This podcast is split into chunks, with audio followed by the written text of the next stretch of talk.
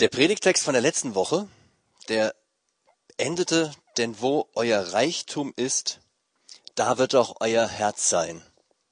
Worauf ist dein Herz gerichtet? Auf dich oder auf deinen Herrn?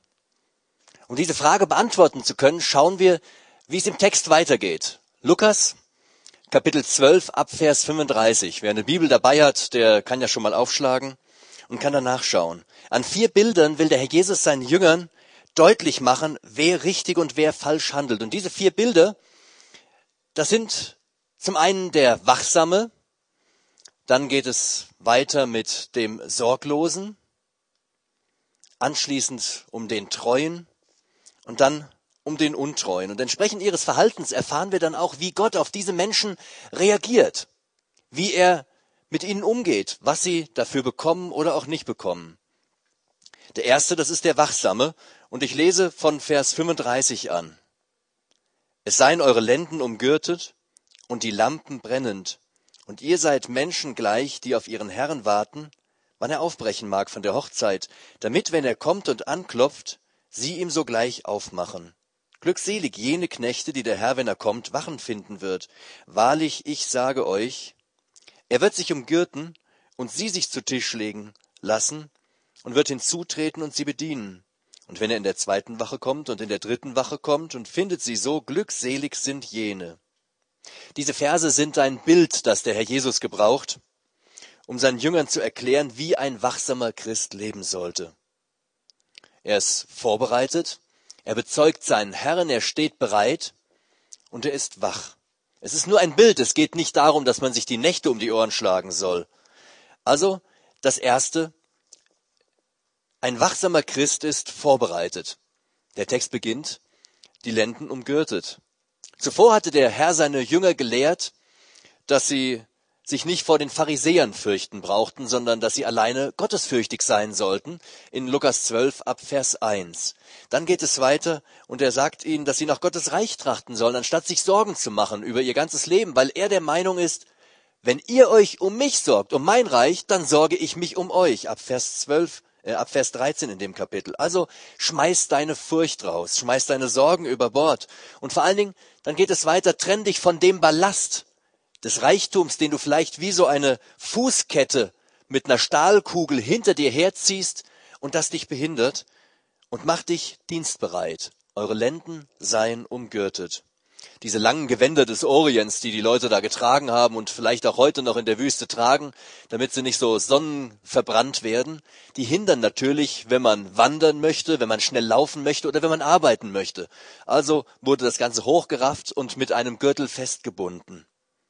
Welche Belastungen hast du, die dich hindern, dem Herrn zu dienen, ihm zu folgen? Was bremst dich? Wer dem Herrn Jesus Christus dienen möchte, der sollte diesen ganzen Ballast über Bord schmeißen, alles, was im Wege steht.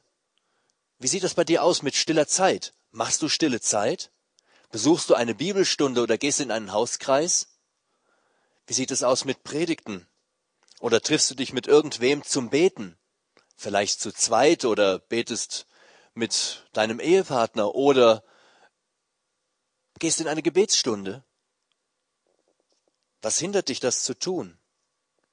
Erzählst du anderen davon, dass du errettet bist? Was bremst dich aus? Was hält dich ab? Ein Kind Gottes bezeugt den Herrn. Es seien eure Lampen brennend. Jetzt stellt euch mal das Bild dieses Bibeltextes vor. Also in der Dunkelheit, da stehen lauter Häuser und die hatten damals keine Straßenlaternen, also es ist richtig dunkel. Aber ein Haus hat hell erleuchtete Fenster weil die Knechte, die dort arbeiten, der Meinung sind, es könnte sein, dass der Herr mitten in der Nacht kommt und dann wollen sie vorbereitet sein. Licht gibt Orientierung. Und nicht nur dem Hausherrn, der kennt ja sein Haus, der weiß, wie er da hinkommt, der kennt sich auch dort aus. Licht gibt anderen Orientierung. Brennt dein Licht in der Dunkelheit dieser Zeit? Bist du ein Licht, das andere Menschen Orientierung finden? Hast du ein brennendes Herz für den Herrn Jesus Christus? Oder versteckst du dein Licht? Du solltest wie ein Leuchtturm sein, ein Leuchtturm, der in der Dunkelheit vor einer Gefahr warnt, vor einer Katastrophe. Wer in das Licht des Herrn kommt, wird Rettung finden. Wer aber auf diesen Felsen den Herrn Jesus Christus auflaufen wird, wird zerschmettert werden. So heißt es in Lukas Kapitel 20, Vers 18. Vielleicht bist du viel zu viel mit dir selber beschäftigt, dass du gar keine Zeit mehr findest, das Rettungsangebot anderen Menschen weiterzusagen, anderen davon zu berichten, dass der Herr dich, dass er mich gerettet hat und dass ich jetzt frei ausgehen darf. Wenn du nicht davon weitererzählst, dann bist du wie so ein Leuchtturmwärter, der abends das Licht anknipsen muss, damit die Schiffe nicht an die Küste fahren. Und dieser Leuchtturmwärter, der denkt sich, oh, ich glaube, ich muss erst noch mal fegen. Und dann mache ich mir was zu essen. Und dann denke ich, ich glaube, ich, ich gucke mir den Krimi im Fernsehen an. Und nach dem Krimi, dann geht er in die Kneipe und spielt noch eine Runde Karte, Karten mit Freunden. Und wenn er nach Hause kommt, dann nimmt er erstmal ein warmes Bad, weil es draußen so kalt war. Und dann liest er noch ein gutes Buch. Und draußen geht ein Schiff nach dem anderen unter, die alle an die Felsen schlagen, die von diesen Felsen zerschlagen werden. Und die Menschen in diesen Schiffen, sie sterben. Und während der Leuchtturmwärter so gemütlich nach hinten in die Kissen sinkt, sagt er sich, oh, oh, gleich mache ich das Licht an. Willst du ein solcher Leuchtturmwärter sein, der verschweigt, dass es Rettung gibt? Der Wachsame, er ist bereit. Es heißt im Text, seid Menschen gleich, die auf ihren Herrn warten, damit, wenn er kommt und anklopft, klopft, sie ihm sogleich aufmachen können. Stellt euch das Nachbarhaus vor. Also ein Haus war hell erleuchtet, die anderen Häuser dunkel. Und da kommt einer nach Hause und der klopft dran und der Knecht, der ist am Pennen und der klopft und klopft und klopft und ruft, wach auf, macht die Türe auf. Nebenan streckt schon der Mieter den Kopf zum Fenster raus und schreit, was der Krach soll.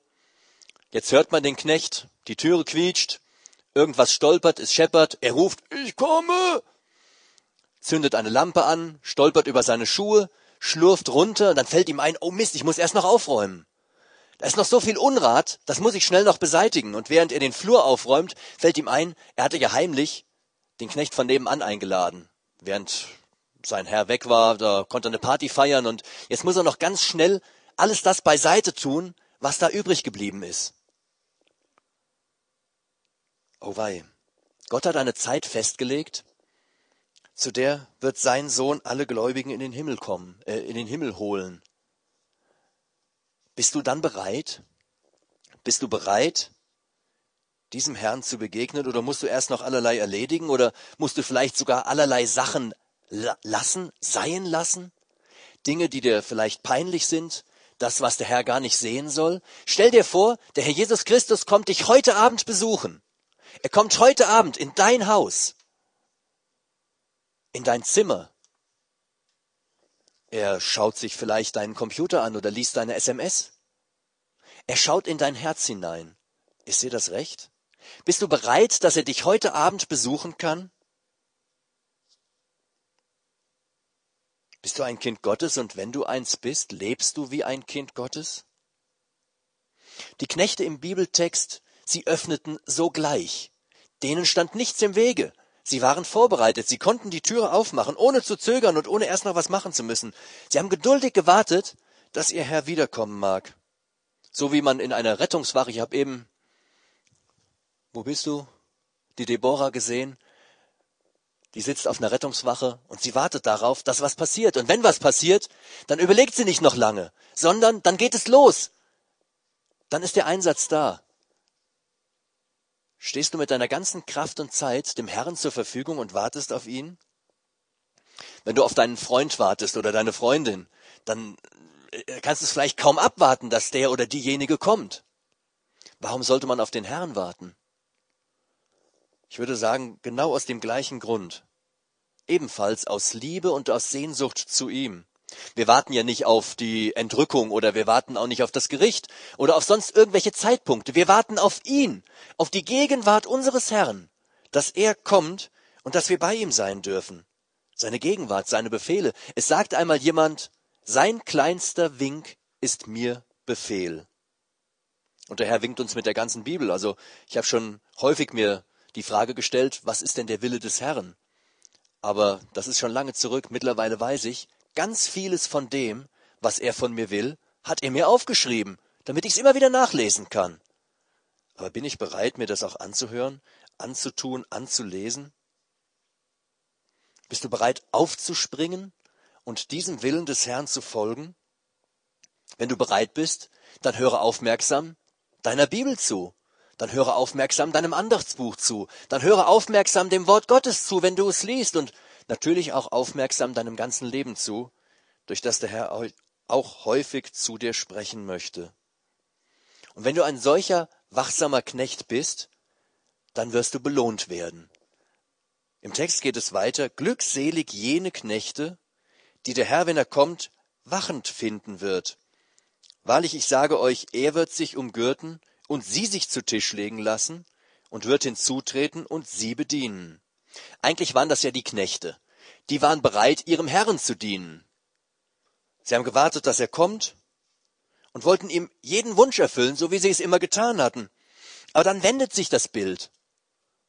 Und plötzlich werden die Diener zu Bedienten. Der Herr wird die reich segnen und ihnen dienen, die ihm dienen.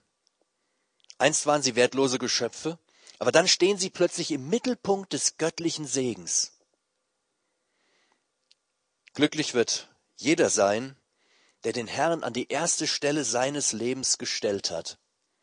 Da ist niemand, der irgendetwas um des Herrn willen gemacht hat, der unbelohnt bleiben wird.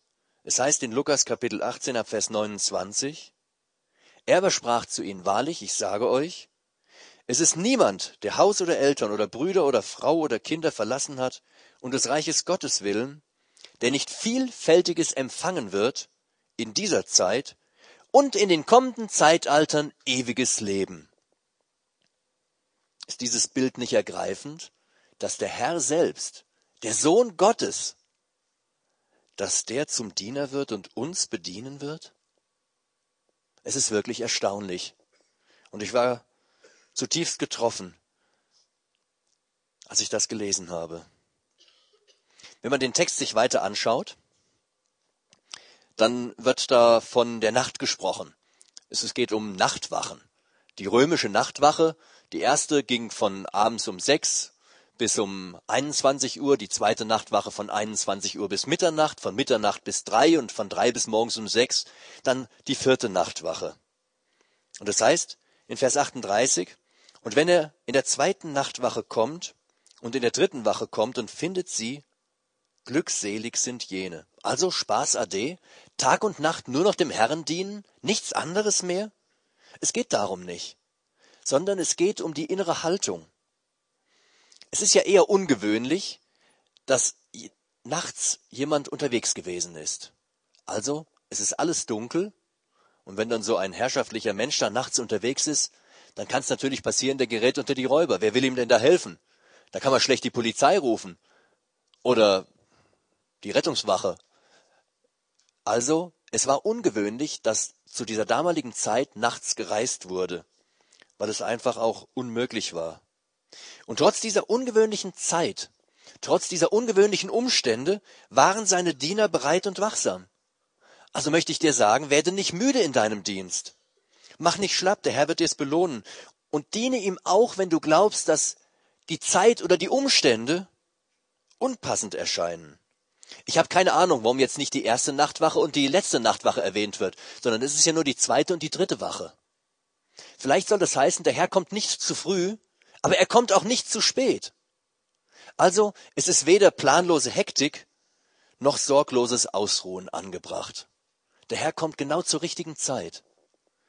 Weder Hektik noch Ausruhen. Der Kontrast zu diesen wachsamen Knechten die der Herr belohnen wird, stellt ein sorgloser Hausherr dar, der alles verliert, was er hat. Der Herr gebraucht folgendes Bild zur Erklärung ab Vers 39. Dies aber erkennt, wenn der Hausherr gewusst hätte, zu welcher Stunde der Dieb kommen würde, so hätte er gewacht und nicht erlaubt, dass sein Haus durchgraben würde. Auch ihr seid bereit, denn der Sohn des Menschen kommt in der Stunde, da ihr es nicht meint. Also, nachts kam ein Dieb und hat sich durch die Lehmwand des Hauses durchgegraben und hat dem schlafenden Hausbesitzer alle Eigentümer geraubt. Und der stand am nächsten Morgen mit leeren Händen da. Wenn ihr nicht vorbereitet seid, dann steht ihr auch irgendwann vielleicht mit leeren Händen vor Gott, wie beraubt. Vielleicht wollt ihr dann von euren guten Vorsätzen erzählen? Oder was habt ihr sonst auf Lager? Oder schiebt ihr vielleicht alles auf die Umstände? Ja, Herr, ich wusste ja nicht, dass du so schnell kommen wirst. Ich dachte ja, das dauert noch eine Weile. Und ich hatte mir fest vorgenommen, morgen, morgen will ich das tun, was du von mir willst.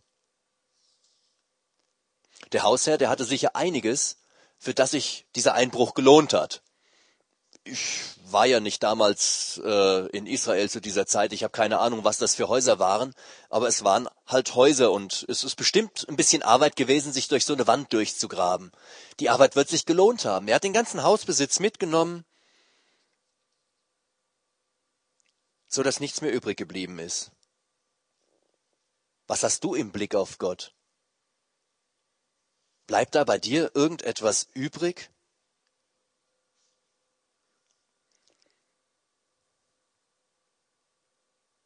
Du selbst bist Gott wertvoll. Absolut wertvoll. Das ist ja das, was wir hier an Weihnachten betrachten. Gott hat seinen Sohn in die Welt gesandt. Für dich. Für mich. Er hat seinen Sohn in die Welt gesandt, damit er für uns stirbt. So wertvoll sind wir Gott. Aber ist dein Leben auch wertvoll für Gott?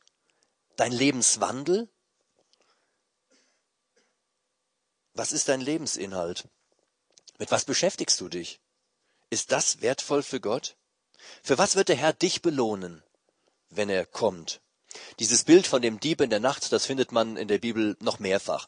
Also es steht in den Evangelien, dann finden wir das im ersten Brief an die Thessalonicher, im zweiten Petrusbrief und es steht auch noch zweimal in der Offenbarung. Und immer wieder will uns das ermahnen, dass wir über unser Leben nachdenken. Wenn ein Dieb zu uns kommt und uns alles wegnimmt, was bleibt da noch übrig? Bleibt da etwas für Gott übrig? Sind wir nicht nur wertvoll für Gott, sondern ist auch unser Lebenswandel wertvoll für Gott? Er hat dich wertvoll gemacht, dadurch, dass er für dich gestorben ist. Sehr wertvoll gemacht. Und nun solltest du dein Leben für ihn wertvoll machen. Als ich so an diese Stelle in der Predigtvorbereitung gekommen bin, da habe ich dann, ich saß an meinem Schreibtisch und habe mir Gedanken darüber gemacht und dann bin ich aufgestanden, bin auf die Knie gegangen. Da musste ich erstmal mit meinem Herrn darüber reden. Denn da gibt es so viele Stellen in meinem Leben, wo ich festgestellt habe, die sind gewiss nicht wertvoll für Gott. Wo ich egoistisch gewesen bin, wo ich Fehler gemacht habe, wo ich Zeit verschwendet habe, wo ich einfach nicht nichts getan habe, was in Gottes Augen irgendetwas wert sein könnte, was irgendwas Bleibendes sein könnte, das übrig bleibt, wenn ich gestorben bin. Paulus schreibt an die Galater in Kapitel 2, Vers 20, nicht mehr lebe ich, sondern Christus lebt in mir. Paulus ist da ein sehr gutes Vorbild. Ein wirklich gutes Vorbild, dem ich gerne folgen möchte. Mein Platz ist nicht auf Missionsreisen, das weiß ich. Aber da, wo der Herr mich hingestellt hat, da, wo ich bin, da will ich ihm dienen. Mit meiner ganzen Kraft, mit meiner ganzen Energie will ich mich für ihn einsetzen. Das ist mir dabei wichtig geworden, groß geworden. Was bleibt bei mir übrig? Gehe ich so sorglos, faul und unvorbereitet durch das Leben?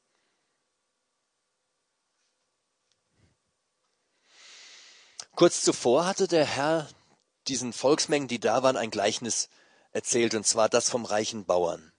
Der hatte sich nur Schätze auf der Erde gesammelt. Also irdische Sachen aufgehäuft ohne Ende, aber er war arm im Blick auf Gott. Und diesen Gedanken hat der Herr für seine Jünger neu aufgegriffen und ist ja mit ihnen dann in diese Gleichnisse hineingegangen. Und er hat von ihrem Dienst gesprochen. Jetzt war Petrus ein bisschen unsicher darüber. Zu wem sagt der Herr das? Und da liest man in Vers 41, Herr, sagst du dieses Gleichnis zu uns oder auch zu allen? Also nur zu den Jüngern?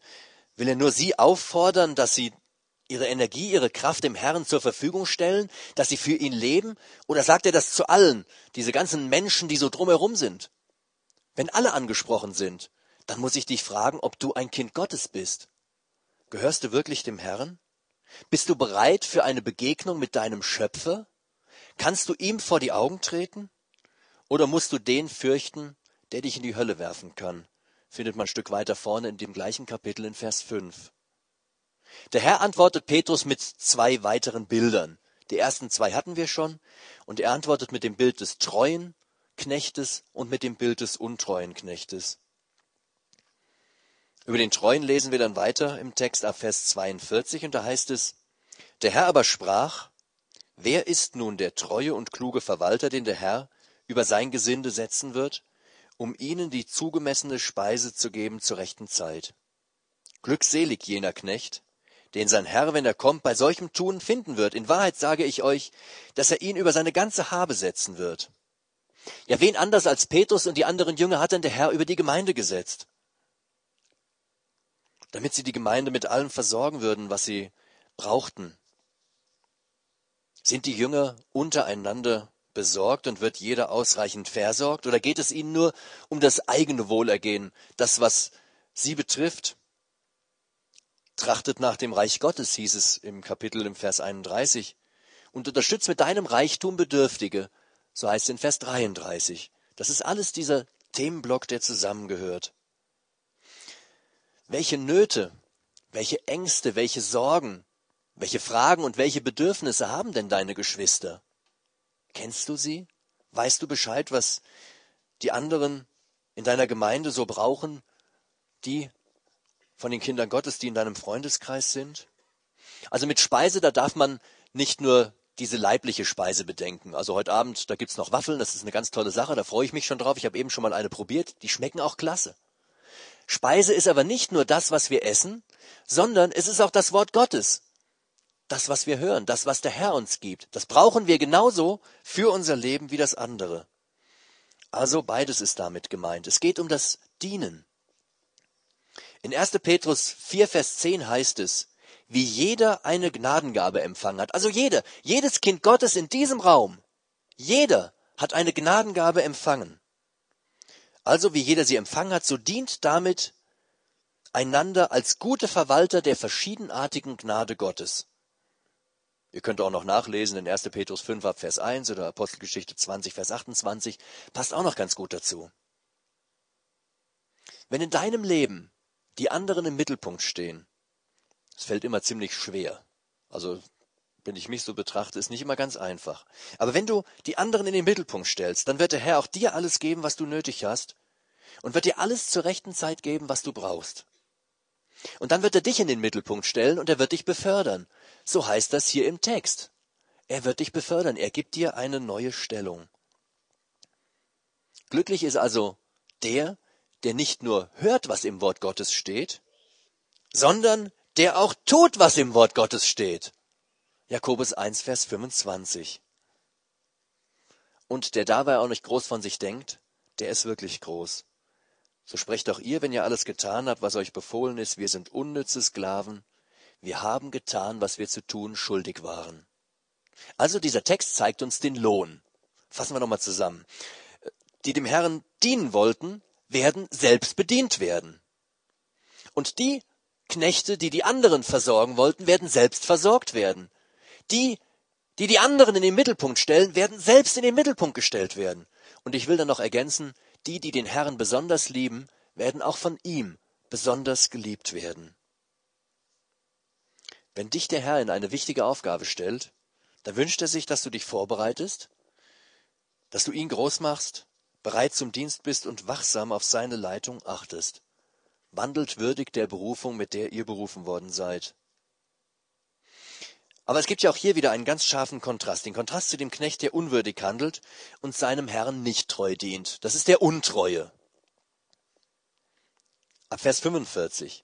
Wenn aber jener Knecht in seinem Herzen sagt, mein Herr lässt sich Zeit mit ihm kommen, und anfängt, die Knechte und Mägde zu schlagen und zu essen und zu trinken und sich zu berauschen, sich so richtig gut gehen zu lassen, so wird der Herr jenes Knechtes kommen an einem Tag, an dem er es nicht erwartet und in einer Stunde, die er nicht weiß, also wieder so wie der Dieb, irgendwann, wenn keiner mitrechnet, und er wird ihn entzwei schneiden und wird ihm sein Teil setzen mit den Ungläubigen. Sein Gesinde, seine Knechte und Mägde, damit meint er uns, seine Gemeinde. Uns hat er teuer erkauft. Gott hat uns erkauft mit dem Leben, mit dem Blut seines eigenen Sohnes. Das ist ein Wahnsinnskaufpreis. Und jetzt stellt euch einmal vor, ich kaufe mir so ein richtig schweineteures Auto und dann kommt einer an und macht dann nur einen Kratzer rein. Da werd ich stinksauer werden. Was glaubt ihr, wird Gott mit dem machen, der seine Gemeinde missachtet? Der wird nicht ungeschoren davonkommen, der ein Kind Gottes mit, missachtet. Ihr kennt die Geschichte aus Korinth. Da sind einige gestorben, andere sind krank geworden, weil da waren Leute in der Gemeinde, die haben sich den Bauch vollgeschlagen, die haben gegessen und haben die anderen, die nichts hatten, zugucken lassen. Und da sagt der Herr, da greife ich ein. So geht das nicht. Ihr habt die anderen missachtet, die, die nichts haben. Hättet ihr denn nicht zu Hause essen können? Müsst ihr das vor deren Augen machen? Wie geht ihr mit denen um? Hätten sie dann wenigstens was abgegeben. Und deswegen greift Gott ganz hart durch und es sterben einige und andere werden sehr krank. Und der Herr lehrt an anderer Stelle, also Matthäus 18, Vers 6 oder Markus 9, Vers 42 oder Lukas 17, Vers 2, es findet sich gleich dreimal im Neuen Testament. Also der Herr lehrt uns, wenn aber jemand einem dieser Kleinen, die an mich glauben, Anlass zur Sünde gibt, so wäre es besser, dass ein Mühlstein an seinen Hals gehängt und er in die Tiefen des Meeres versenkt würde. Oh wei. Diese Knechte, die nur an sich selber dachten, sind echt arm dran. Jeder, der egoistisch, eigenmächtig, selbstsüchtig oder sonst irgendwas ist, braucht sich beim Herrn nicht für eine Belohnung anzustellen. Für den hat Gott nichts übrig. Er steht nackt vor Gott. Er hat nichts zu bringen, was irgendwie ein bisschen Lohn wert wäre. Jetzt hat der Herr zwar zu seinen Jüngern gesprochen, aber Markus hat das letzte Woche ja schon deutlich gemacht. So drumherum, während er mit ihnen spricht, standen tausende andere. Und unter diesen Zuhörern, da waren auch von den Pharisäern welche Schriftgelehrte, die ganze religiöse Führerschaft, so ein paar waren dabei, die belauschten den Herrn, weil sie ihn irgendwo fangen wollten, dass er irgendwas Verkehrtes sagt. Und diese Leute, sie warteten auf das erste Kommen des Herrn. Sie warteten und warteten und der Herr lief da die ganze Zeit rum und sie haben das irgendwie nicht mitgekriegt. Er war schon längst angekommen, aber sie wussten nichts davon. Sie wollten das nicht wahrhaben, sie glaubten ihm nicht. Ihre Aufgabe war es, das Volk zu führen, das Volk zur Gottesfurcht zu bewegen. Aber irgendwie sind sie an dieser Aufgabe komplett vorbeigegangen. Sie hätten das Volk zur Ehrfurcht erziehen sollen. Aber stattdessen waren sie blinde Blindenführer. Sie haben ihren eigenen Vorteil gesucht, waren selbstsüchtig, herrschsüchtig, ausschweifend. Das alles kennzeichnete sie. Und solche, die werden nicht nur ihren Lohn vor Gott verlieren, sondern sie werden viel mehr verlieren. Sie werden ihr Leben verlieren und werden mit Satan und den anderen Gläubigen zusammen in die Hölle geworfen werden. Ihre Religiosität, ihr Engagement, alles, was sie getan haben, das half ihnen nichts. Die haben den Zehnten gezahlt und äh, wenn die gerade nichts zu tun hatten, dann haben die die Küchenkräuter gezählt, damit sie auch davon den Zehnten geben konnten und was sonst noch alles da war. Die haben sich da jede Menge Mühe gemacht. Und trotz alledem, es half ihnen nichts, weil sie nicht bereit waren für den Herrn. Selbst wenn sie einiges Gutes getan hatten in ihrem Leben, das konnten sie nicht zum Herrn bringen. Das war vor Gott nichts wert. Prüfe dich, wer du bist. Bist du ein treuer Verwalter? Oder bist du ein böser Knecht? Bist du überhaupt ein Kind Gottes? Oder bist du vielleicht ein Mitläufer, so wie Judas, also unter diesen zwölf Jüngern im engsten Kreis um den Herrn, da war einer dabei, der war auch nicht ganz echt. Das war ein Mitläufer. Bist du so einer?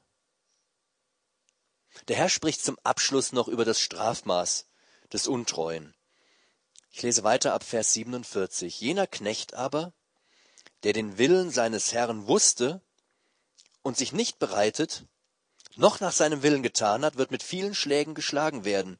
Wer ihn aber nicht wusste, aber getan hat, was der Schläge wert ist, wird mit wenigen geschlagen werden.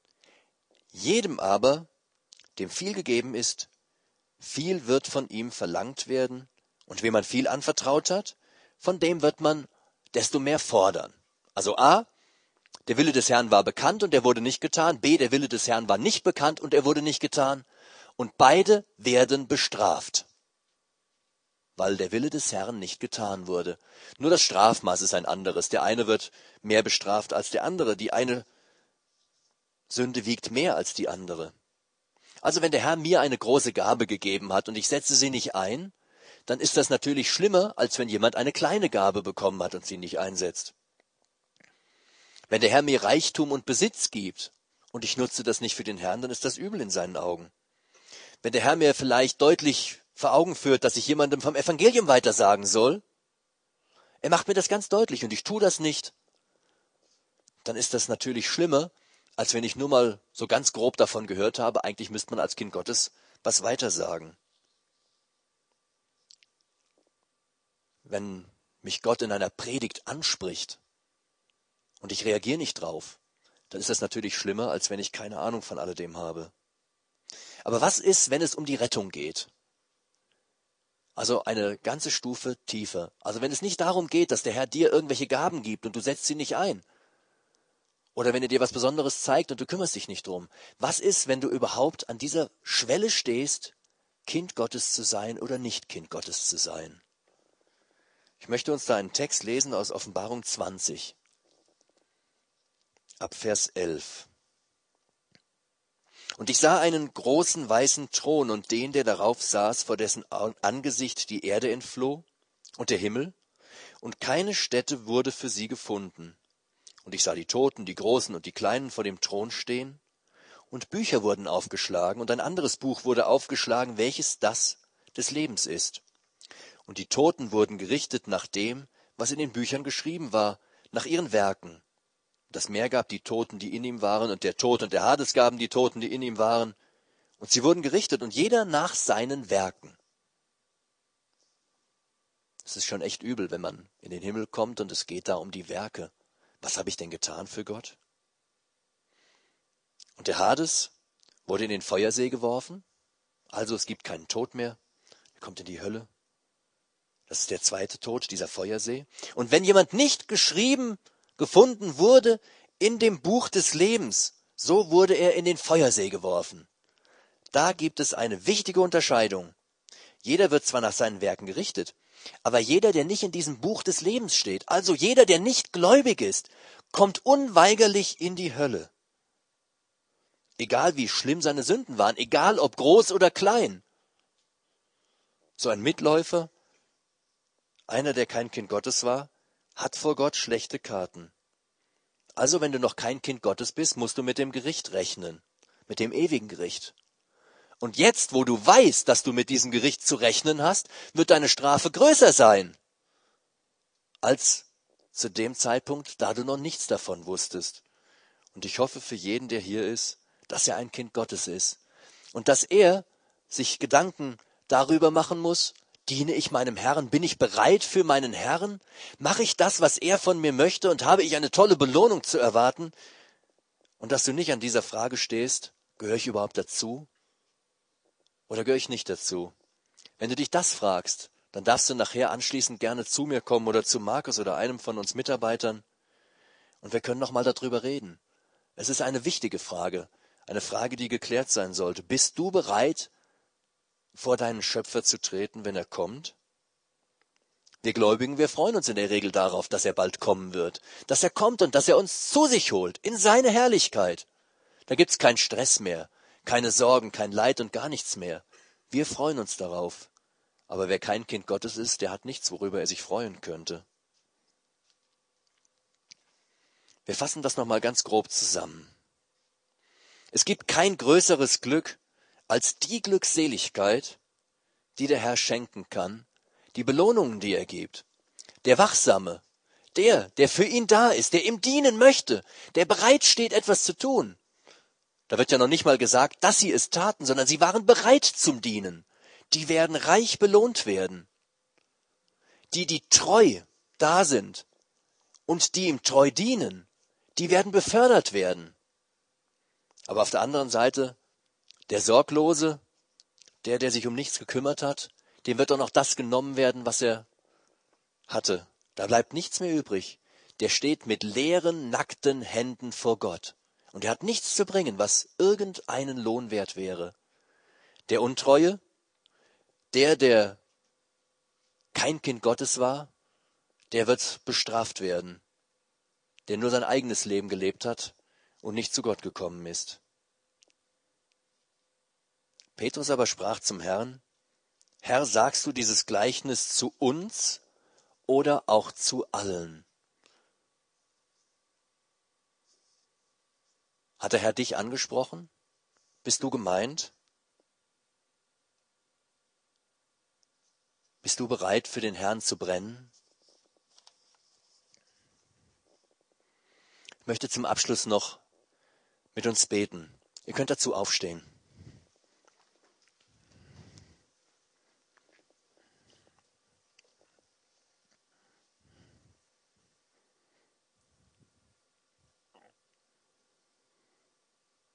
Herr Jesus Christus, es ist einfach wunderbar, dass wir Kinder Gottes sein dürfen. Es kostet uns nichts, außer dass wir dir unser Vertrauen schenken und all das Schlechte in unserem Leben vor dich hinwerfen. Danke, dass du dafür gestorben bist. Und es geht weiter. Jedem Herr, der sich dir zur Verfügung stellt, versprichst du großen Reichtum. Das wird wahrscheinlich nicht sein, was wir hier auf der Erde haben werden. Die meisten von uns werden es erst im Himmel erfahren. Aber es kommt dieser Zeitpunkt, da wirst du selbst uns dienen. Da dürfen wir in deiner Gegenwart sein und wir freuen uns darauf, dass du uns zu dir holst. Und wir sagen Danke, dass du für alle die, die für dich bereit sind, Lohn bereitet hast. Und alle die, die dir fleißig dienen und sich um deine Gemeinde kümmern, wirst du große Aufgaben geben. Auch das wird großartig sein. Und wir sagen Danke für alles das, was du für uns getan hast. Aber wenn da noch welche unter uns sind, Herr, die dich noch nicht kennen, die dich nicht als ihren Erlöser angenommen haben, dann wollen wir für sie beten, dass sie diesen Schritt tun, dass sie sich in deine Hände fallen lassen, damit sie nicht ein böses Erwachen haben werden. Wir beten darum, Herr, dass alle bereit sind für dich. Und hilf uns wirklich, dass wir für dich brennen möchten in dieser Welt. Du hast uns in die Dunkelheit dieser Welt gestellt. Und wir sagen danke, Herr, dass du uns hilfst, dich zu verherrlichen. Amen.